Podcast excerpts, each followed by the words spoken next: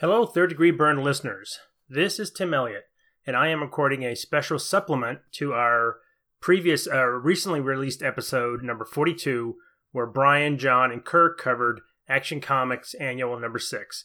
I was not able to be on that show, but I wanted to record a brief little bit where I gave my impressions of the book so that, you know, I wanted to give my two cents. I don't want to be left out of the show. So let's get right down to it. I uh, I like this book. I this is my first time reading it. I hadn't I was not aware of it. I think I own it uh, somewhere in my collection. When I collected Byrne, uh, so many of his books I've got that I haven't read, but I had not actually read this one until Brian or possibly Kirk, uh, whoever. I want to give make sure give proper credit to whoever suggested we cover this. But I thought the artwork was good. The story is intriguing. Uh, it's an interesting idea. I don't think Byrne explored it to the depth that I wish he had. But I will agree with my uh, my colleagues on the show. Which, first of all, I'll say thank you, Brian, Kirk, and John for putting out a great show. I sorry I was not able to be on it. Uh, the artwork's good. It's got a great splash page. The coloring's good. I like. It does have great Byrne tech. I'm kind of kind of curious as to Byrne's take on Gar-El leaving. This is kind of a if if Superman was an adult when he left, but it's not really. It's more of an ancestor of his. He leaves as an adult, but he is leaving uh, Krypton, and it it sounds like this Krypton is the same that Byrne described in Man of Steel. It was a very, very highly uh, sophisticated planet, very high tech, but it had grown very cold and sterile and unemotional, and they were kind of out of touch with they they had lost their lust for life, their zest for life. They no longer cared. They didn't have any passion for anything. That seems to be what Byrne is going for here, except in this case, Gar-El wants he craves that power. He he must have been studying Earth the same way Jor-El had, so he was aware of it. He, he's aware of the effect that the yellow sun would have on him.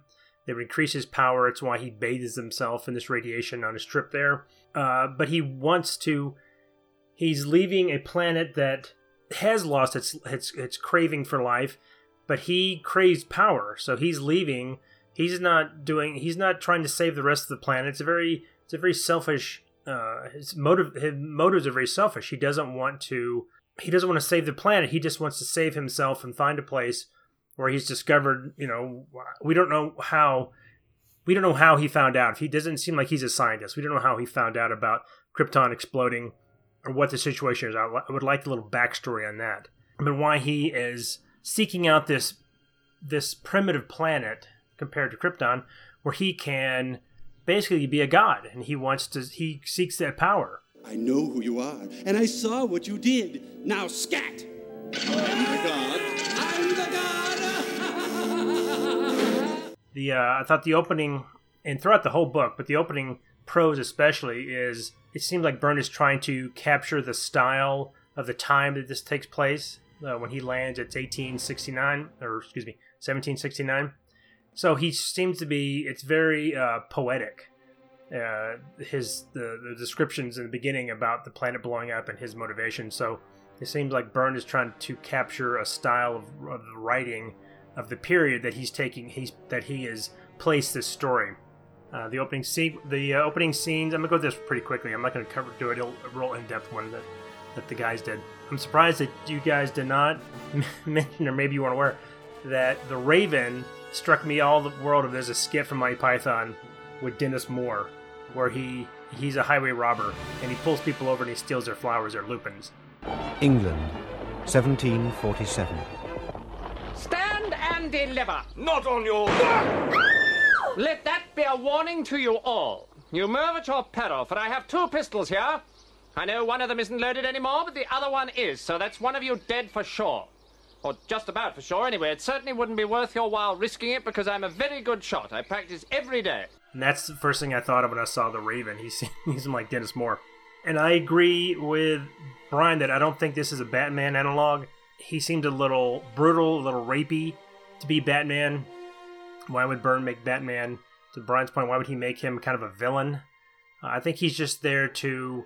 Um, he's there as a plot a plot point. He's there to get these guys out of the out of the carriage, so that when the um, and it's a great scene of the wormhole when the wormhole this kind of Kirby esque like energy where the ship crashes, where where he was about to uh, have his way with uh, the wife, and then Gar-El comes out, and it, it is very X Men like. Brian, uh, I agree with his shaved head, and then he you know dispatches the Raven, and then immediately sets about the kind of lays out what his his plan is. He's I'm going to uh, I'm gonna you know the sun's gonna make me stronger. I'm gonna rule this place, and then he gives it, and he even names himself, which I thought that was a mistake. I I thought he he apparently knew English because he was studying Earth, so he was he's able to he he knew English, and he calls himself the Warlock Royale.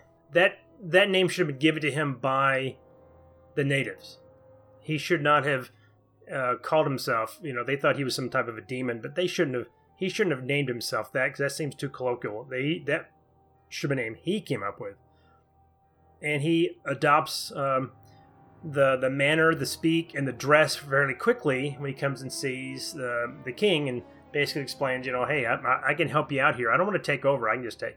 I can just help you out.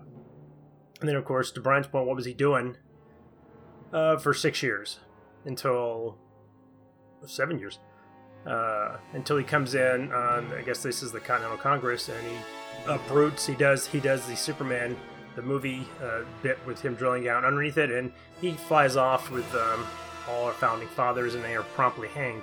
Why is he helping the king? I mean, he seems like his motives are he doesn't want to rule; he just wants to help him bring order to the to the uh, to the planet. But why wouldn't he just establish just take over immediately? Why wouldn't he instead? He's like he's doing the king's bidding. Why wouldn't he just supplant the king right away and start uh, trying to shape the world the way he wants it?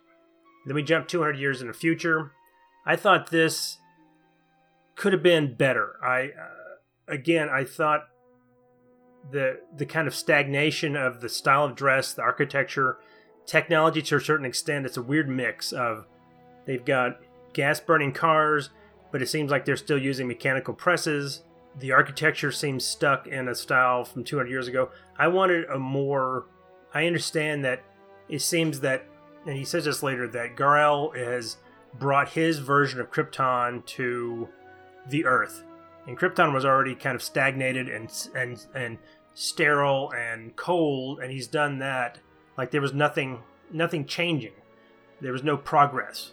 There was no ambition. No no uh, again lust for life on Krypton. He's done the same thing with Earth, so that there's not a lot of progress in in technology or dress or even uh, the language. Except he just is just basically ruled the whole planet, and now everything looks kind of like colonial England all over the world. So I wanted a little more variation in the design. I wanted it to look not quite futuristic or not quite in the time period it's supposed to be, but have it look just have it look different. I I, I, I didn't want him to just kind of pull the fashion forward and all the tech and have a little mix of it. And John, I um, I want to tell you that it's uh, Francis was Logan's uh, friend. It was Francis six, I believe, and Logan five.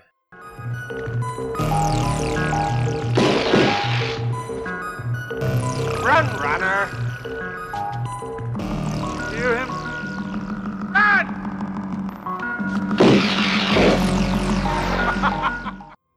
from Logan's Run. And the mall that it was filmed in was the apparel, the Dallas Apparel Mall, the Dallas Apparel Mart, excuse me. Uh, and then you're right, it no longer exists. But um, I have been to the water gardens that Brian is talking about, and they're pretty cool. So if you're ever in Texas and near Fort Worth, you should have a chance at least to go there and visit those. Okay, back to our story. I don't want to get too much on a Logan Run tangent. And now back to the book. Uh, now we have our most uh, recognizable characters outside of Kal-El into, the, into our story. Uh, we have the, of course, alternate version of Lois Lane and Peregrine White as we drop in on the uh, Daily Planet with its propaganda of freedom. This I thought was interesting that why they would allow this much. Why would they allow the Daily Planet to get to the point where it could? He seems to be aware of what they're doing. He was fine with him, but you think Gar-El would have had more of a? I expected more of an iron grip the way the way Ultraman did in Earth Three. he would not allow Lois uh, Lois Lane to exist. I think he would have had her uh, dispatched or taken her to be one of his concubines right away. It seems like he's letting a little bit of this, that these rebels exist, to the point where he lets them exist until they he thinks that they are they are putting sedition, and then he then of course he takes them down. I don't think that would um, I don't think that would ever come about. I mean, I know it has to be for the story, so we have to have basically this is a parallel of the I guess the uh, the American Revolution, except with the Daily Planet and Lois Lane as its uh, center point. But I thought this should have been explored a little more. I wanted a little more. I wanted Byrne like scratches the idea here. He scratches the surface of a very interesting idea, but I don't I don't feel he follows through. I mean, as much as I enjoyed this book and the artwork, I wanted more. You know, it was it was what could have been. I thought this might have been better as a limited series, maybe four issues. They could have explored more, a little more about Krypton, so we got a little more about uh, Gar-El on, Ur- on on Krypton, uh, a little more exploration of how things on Earth had changed through the years and through his uh, his taking of brides, so that his Kryptonian blood is being dilate, uh, diluted. He's a little bit of uh, in the scene where he's when uh, Kal-El is talking to his grandfather. It's a little like Khan. I got a, a kind of a Khan vibe. You know, he he says he you know Khan said, uh, you know, I offered the world order. One man would have ruled eventually. We offered the world order. We. Uh, even though it was with an iron hand, and that seems to be what Gar-El is is um, is offering. You know, he wanted peace, except he, I think the, um, I think what he's trying to say with Kal-El coming in as an almost human Superman. You know, he's the Kal-El we know, but he's, he's basically human. And he comes into a Kryptonian and he chooses not to kill him. He tries to reason with him. And I think that maybe what Byrne is trying to say is, and what what I think is often said about Superman is it's not what makes Superman a hero. It's not his powers. It's not the fact that he can leap tall buildings in a single bound. It's his humanity.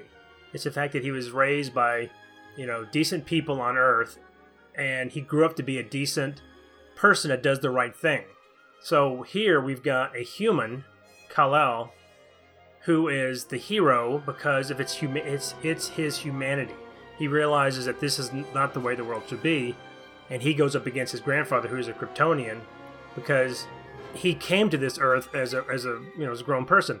And another uh, point I would like to make that I thought it would have been more interesting if he came to Earth just having, say, he he had uh, found Earth, he studied it, he knew he had to find some place to survive Krypton blowing up, but he didn't come here seeking power.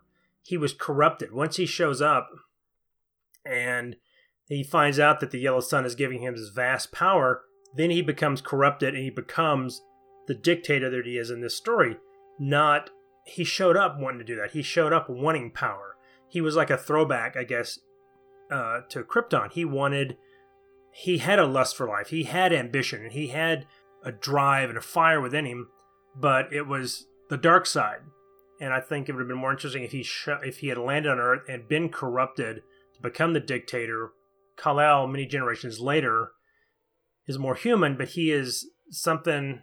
What is it about him that he's not he's not being raised to to uh, go against his grandfather. It's just like something within him. He thinks this is this world's wrong, and he has kind of he hints that he has visions of that uh, the other world was. Um, uh, this is a world, the kind of a shadowy world that he thinks he sees in his dream uh, of the way things should be. So I thought that would have been more interesting instead of just Gar-El coming uh, and being exactly who he wants to be when he gets here. This has a very uh, a Generations vibe to it, but I didn't quite enjoy it as much as Generations.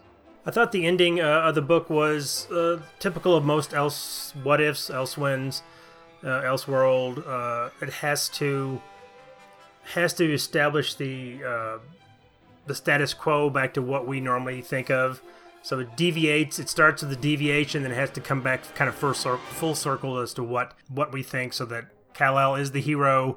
Gar-El is leaving. The Earth is, you know, there's going to be a huge power vacuum at first, but then uh, we're assuming that the uh, the governments of the world or a government will be established, and we'll have, uh, you know, liberty and freedom.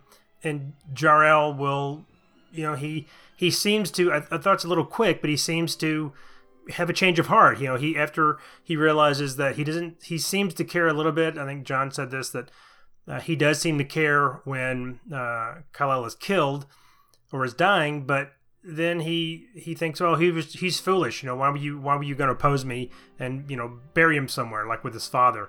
But then once he discovers that the, he had the kryptonite, he seemed to have a change of heart. That that well, he could have used it to kill me, but he didn't. So that you know somehow that made him better than me, and maybe that has to go with the quote at the end, uh, just a chance to be better. So Kal-El chose not to take the easy route and kill his grandfather he wanted to reason with him. He wanted him to understand so that maybe he could still, you know, he wouldn't have to kill him or, or, or banish him or whatever. And, and the, the world would, the world could be what he thought his grandfather wanted. So I thought that was a little kind of a, a, a quick change of heart. Um, kind of a, kind of a, like the Batman scene uh, with Martha, but. You're letting him kill Martha!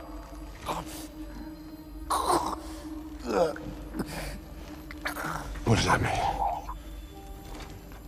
Why did you say that name? Find him! Save Martha! Uh, then he decides to that there's nothing left for him on Earth, and he flies off into space. He's gonna, you know, deposit his son to the sun, but or his grandson to the sun. And then I guess he's gonna fly off to. We don't know what his motivations are. Uh, I would like to point out that, uh, and maybe Brian, you can uh, correct me on this, but hadn't Byrne uh, at his during his run when he rebooted Superman, he established that a Kryptonian could not survive. At least Superman could not survive in space without uh, oxygen. So maybe Gar-El, with him being on Earth for 200 years, he's he's absorbed enough radiation that maybe he's more powerful. So that's just a that's just a little nitpick. You know, it was a it was a satisfying ending overall, uh, I liked it. Um, I thought the artwork was was good. There were no, I didn't feel there were any kind of standout pieces, any kind of wow pages or images other than like the splash page. And again, I was more, I was more, dis, I was disappointed more in the story, and I thought he could have gone. And this is not really a criticism. Well, it is. He, it's like he has an idea that he just kind of he halfway followed through on. I wanted, I just wanted more. I mean, it, it's interesting enough that I saw this and read it, and I wanted more from him. Overall, I thought it was, it was, it was, um, it was a good read. Uh, I wish I could have been on the show with you guys because I work better when I'm feeding off you guys. I'm just kind of, this is just off the top of my head after after listening to your show and and, and um, reading it. So uh, I wanted to give a just a brief. This is a real quick, brief uh, overview of what I thought the book was it was good, it was interesting, but I just it just left me wanting more, and not more of the story, just more of. I guess I did want me more of the story. I wanted it to be just. I wanted Byrne to give me more to it. So that's my thoughts. Um, I hope you uh, enjoy this little bit, and uh, the rest of the show that they did was great. And I hopefully be on the next show, and I will see you then. Goodbye.